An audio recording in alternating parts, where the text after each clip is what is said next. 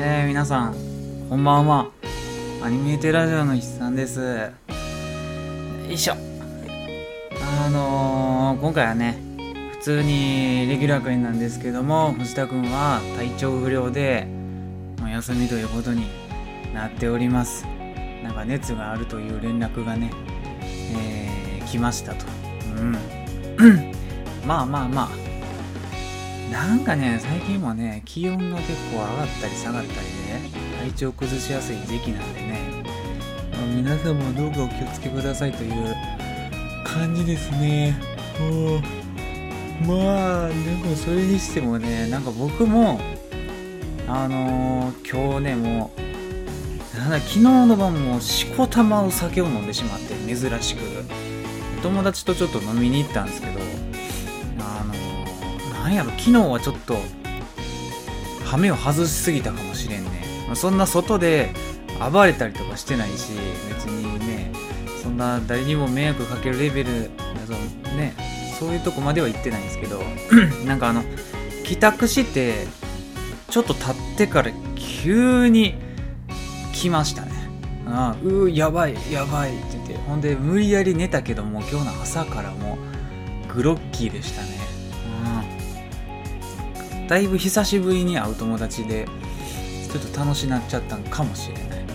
何年ぶりかも分からへんよね、うん、まあ久しぶりって言ってもまあ何年前や？34年ぶりぐらいになるのかね。あんまりちょっと分からんけど。とりあえずコロナになってからは会ってないみたいな感じだね。うん。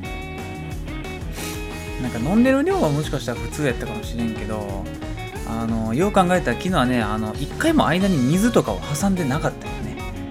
だからもう体がもう体の中のアルコールの割合がもうすごい多かったんかな。やっぱりね水挟まんとダメやわ。もうなんやったらもう同じ量の水飲むぐらいの気持ちでねいたら、あ、んな感じにはならんかったやろうなということですね、あとなんか僕の家の近所であのご飯食べながらお酒飲んでたんですけどあの近くにホルモン屋があってあのそこにね、まあ、藤田とも行ったことあるんですけどホルモンをねやっぱ食いたなるんですよ。やっぱりでも美味しいんやけどホルモンあの次の日ちょっとお腹壊しがちなんよね。脂身ばっかりやからか分からへんけど。だからもう今日朝二日酔いプラスおお腹の緩みでもうちょっと午前中ちょっと死んでたね。ああ昨日も夜あのちょっとうなされながら寝てたけど、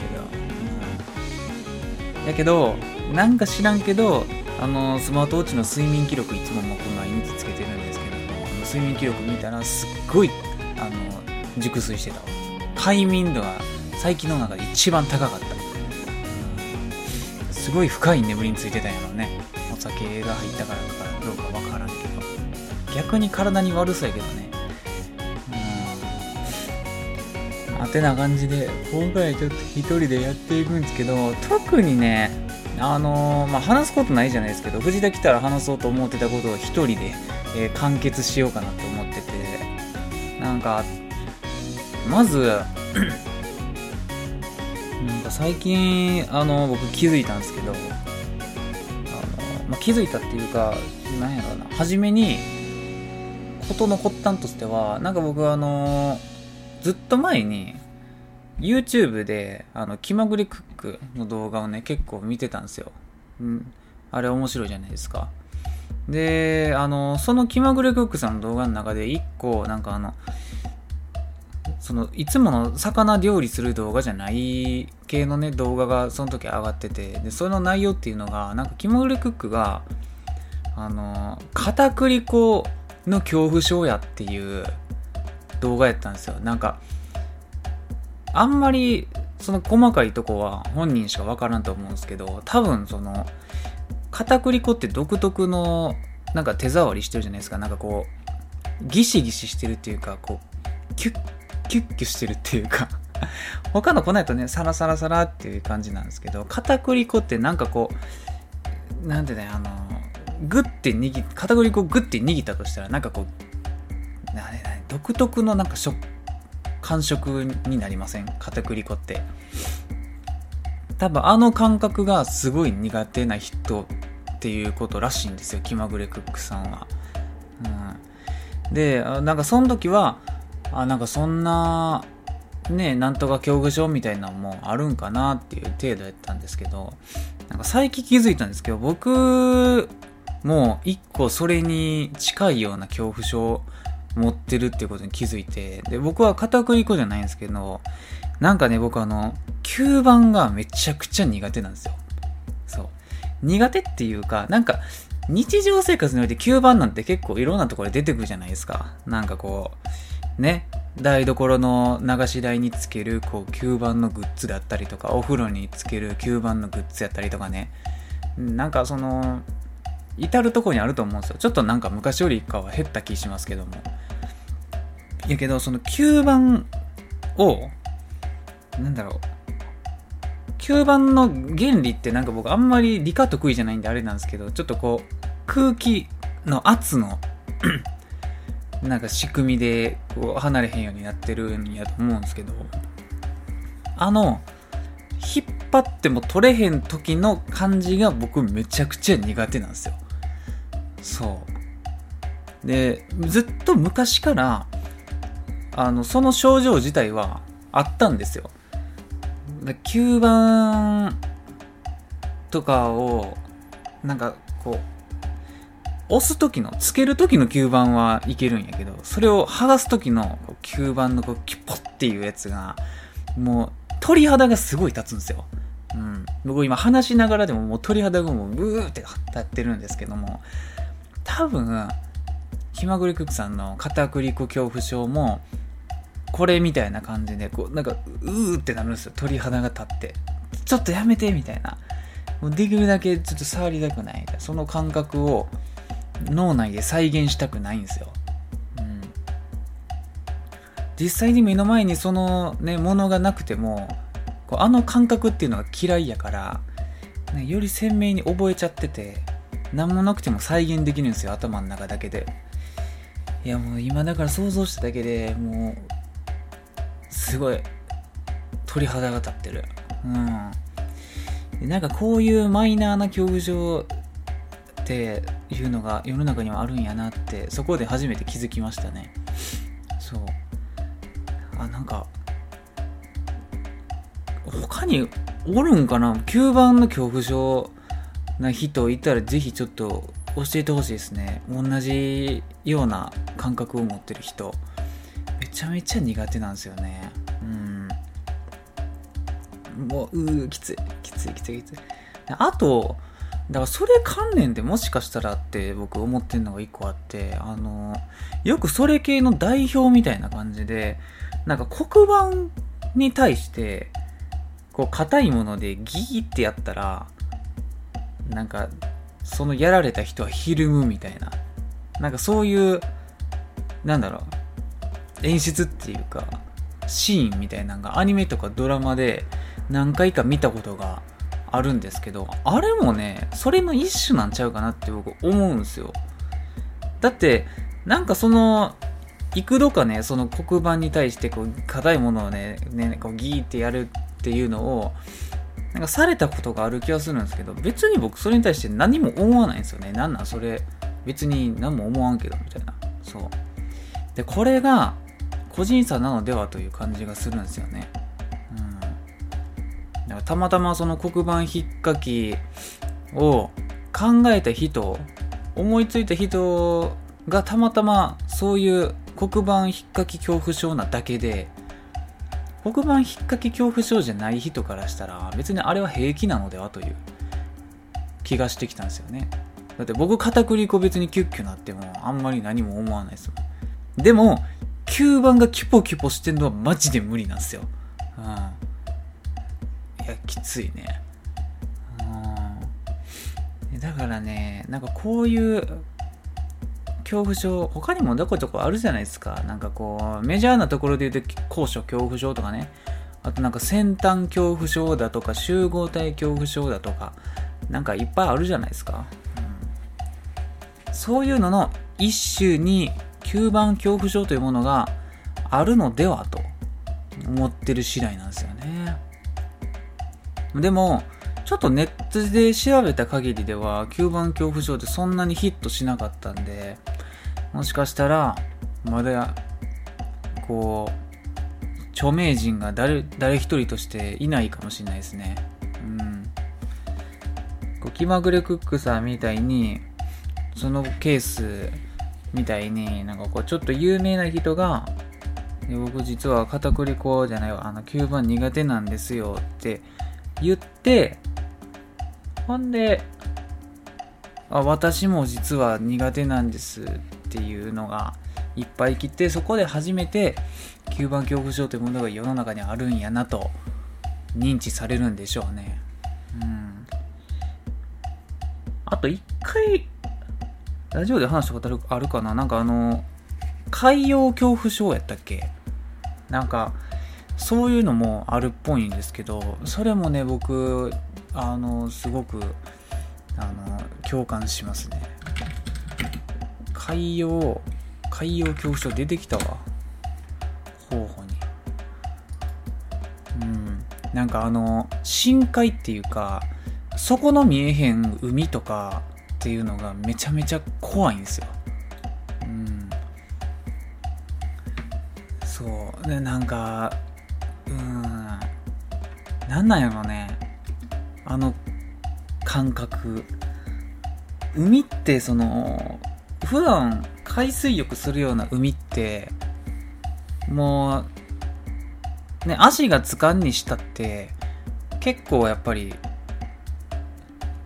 海のそのね色が綺麗であればそこは肉眼で見れるんですよね何メートルか潜ったらそこやなみたいな、うん、海底になってるでもなんかある一定の範囲から外は急になんか断崖絶壁みたいに海の底が見えへんくなるとこってあるじゃないですか。あれがめちゃめちゃ怖いんですよね。うん。だからなんか相対的に高いとこにおるような感覚になるんかな。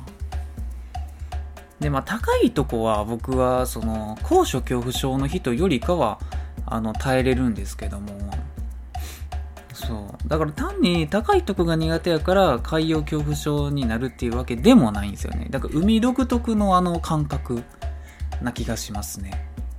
なんか風景とかが何もない空間やからかな。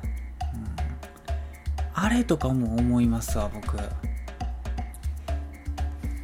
うんそういう恐怖症が世の中にはいっぱいあるんでしょうね。おのおの。のそれまあでも僕が持ってるのって言ったらそのやっぱり吸盤とそ海洋恐怖症ぐらいないような気がしますね。うん。いやもうでも9番恐怖症の話するとずっともう鳥肌立ちっぱなしなんですよね。もうあのキュポキュポしてるのがもうマジで無理なんですよ。もううーってなる。うん。っていう話をねしようかなって思ってて。うん。まあまあまあ。あとあのー、ちょっとまあ全然話変わっちゃうんですけど。なんか皆さんチェーンソーマン見てます？見てます？あの、僕はチェーンソーマンやっぱり毎週ちゃっかり見てるんですけど、ネットフリックスやったらね、だいたい木曜日ぐらいに更新されてるんですけども、あの、一応これ撮ってる段階ではチェーンソーマン第8話まで放映されてて、あのね、えっと、8話、8話の作画がなんか今までよりもさらにめちゃくちゃ良かってでもなんかもうストーリー意味不明すぎてなんかもう緩急についていかれへんくなって。るでもすっごい面白い、うん、わあすすっごってなってる。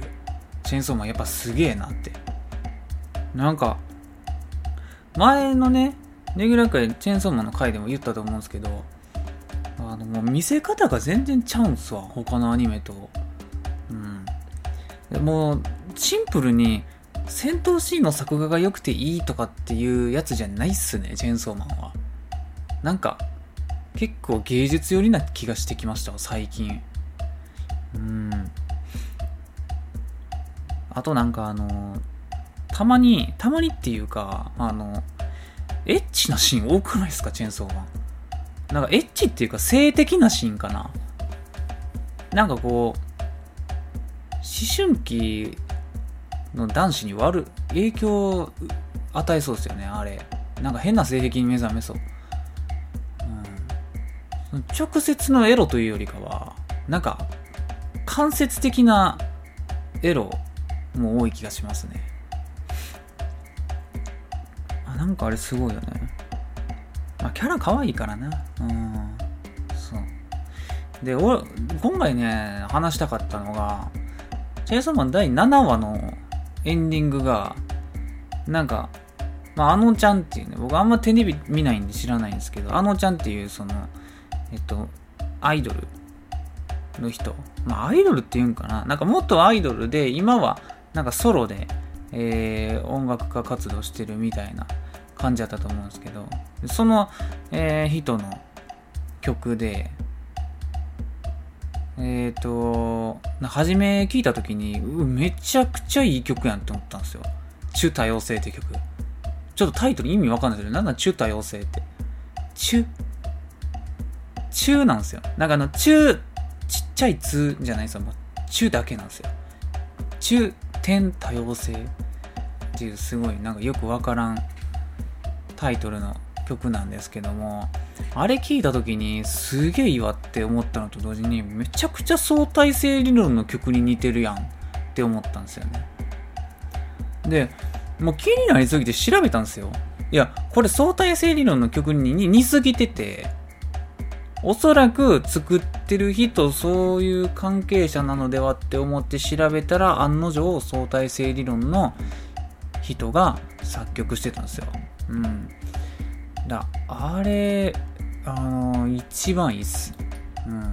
真部、真部修一さんっていうね、男性の方が、えっ、ー、と、まあ、相対性理論とかの作曲してたんですけども、あの、チェーンソーマンのエンディングって全部いいんですけども、結構あの、ホルモンの刃渡り2億センチに並ぶくらい好きかもしれへん。うん。今んとこ7話8、8話まで見て、1位はやっぱり刃渡り2億センチなことに変わりはないんですけども、ちょっとね、2番目に来てるかもしれん。うん。やっぱ相対性理論ってね、僕、めちゃくちゃ好きで、まあ、ああいう曲調がね、好きっていうのはもちろんあるんですけど、あのやっぱベースがめちゃくちゃいいんですよね。うん。なんか弾いてみたくなるようなベースのフレーズがすげえ多くて、あれいいよね。そう。で、そもそも多分なんですけど、その真部修一さんが、あの担当が、まあ、作曲プラスベースなんですよね、ベース弾いてる人が作ってる曲やからベースがいいのはまあ当たり前といえばそうなんかもしれないですけど。あれと一緒ですよね。あのユニゾンスクエアガーデン。あれもベースの人が作曲してるからあのユニゾンの曲って全体的にベース好きなんですよ僕。うん。いいね。もう、相対性理論は結構昔から案外聞いてて、最初聞いたのちょっともう、いつやろね、多分中学3年生の時くらいやと思う。中3か高1かぐらいの時やと思うんですよね。うん。で、まあ僕、一番初め、相対性理論の四角革命という曲をどっかで聞いたんですよね。ニコ動のなんかに使われてて、それで聞いて、あ、めちゃくちゃいい曲やなってなってたんですよ。そう、四角革命を夜に聞くのが好きでした。で、四角革命好きになって、でその後に、あの、なんやこのバンドってなって調べて、あ、相対性理論や。いや、相対性理論って言うんやってなって、で、近くのゲオ行ったら普通にレンタルしてあったんで、資本主義っていう多分一番初めのアルバム借りて、聴いてましたね。うんほんで、その資本主義っていうアルバムの中に、ラブズッキュンっていう曲が入ってるんですけども、おそらく、相対性理論の中でもかなり人気な方の曲なんですけども、ラブズッキュン初め聞いた時に、これなんか聞いたことあんなってなったんですよね。うん。で、なんか調べたら、あのー、昔、やってた、あの、スマップのテレビ番組、スマスマっていうテレビ番組の中の、なんかよくわからんコーナーの一部に、ラブズッキュンっていう曲が使われてたんですよね。そう。それを、それがずっと頭の中に残ってて、だから、初めて資本主義借りて、ラブズッキュン聞いた時になんか聞いたことあんなって思ったんですよ。うん。どこで聞いたことあるんやろなって思って、なんか記憶をたどったら、なんか僕、テレビで聞いたことあるわっていうとこに僕の中だけではたどり着いたんですよ。で、頑張ってね、インターネットで、ラブズッキュン、テレビ番組とかで調べたら、なんかまあ、あのー、スマスマンのコーナー、ワンコーナーで使われてたっぽいっていうのを見つけて、あ、多分それやってなったんですよ。うん。なんか多分ちっちゃい時にテレビでスマスマン見てて、その時にすごい耳に残ってたんでしょうね。あれ覚えやすいんですよ。あの曲は。相対性理論の曲全体的に結構覚えやすいですよね。歌詞も特徴的やし、メロディーも割とそんな、あのー、なんか偏屈な感じじゃなくて、結構キャッチーな、ね、感じですし、やっぱりあのー、楽器の音がそれぞれいいよね。相対性理論は。うん。すごいいいバランス取れてると思いますわ。なんか、どういう時にの、どんな気分の時に聞くってなったら結構あん、ね、わかんない感じですけど、相対性理論聞いたことない人は、もうぜひ聞いてほしいね。おすすめのバンドやね、相対性理論って。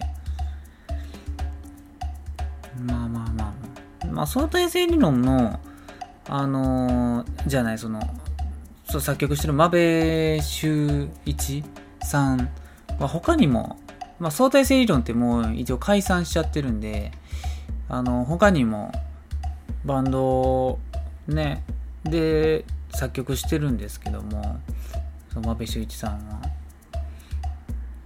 なんかあと集団行動っていうバンドでやってたりとか、あとその相対性理論やる前の一番初めのバンドで、なんか、えっとね、名前なんか、あれ何だっけな、進行方向別通行区分とかっていう名前のバンドを始めされてたみたいで、それの曲もちょこちょこ YouTube に落ちてたりとか、あとサウンドクラウドに上がってたりとかあって、あっちもいいっすね。うん。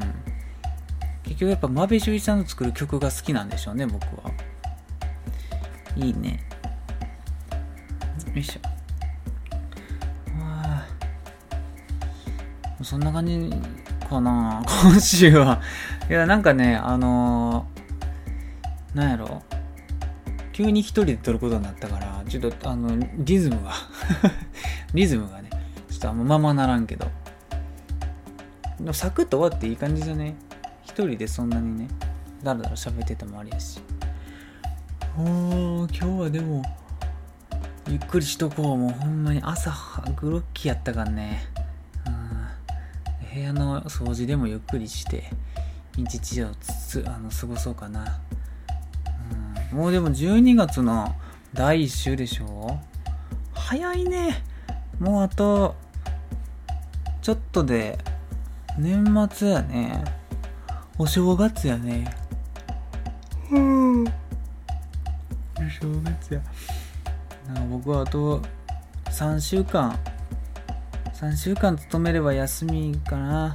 うん。頑張ろう。ね。そんな感じです。えー、アニメテラジオでは見てほしいアニメや使ってほしい枕など皆様からのお便りをお待ちしております。宛先はアニメテラジオと gmail.com。ツイッター ID は、あとアニメテラジオとなっております。はい。よし。ちょっと今日はもう晩飯にね、し、しじみでも食って、ちょっと休館日にします。休館日っていうか、まあほとんど普段最近飲めへんねんけどね。昨日はちょっと飲みすぎてね、あともうホルモン食いすぎてお腹壊すし。まあ楽しかったからいいけどね。うん、久しぶりに会って。コロナになる、なってからね、まああんまり高校の時と、時の友達とかと会わんくなってたからね。うん。まあまあまあ、そんな感じです。えー、おいてひさんでした。あ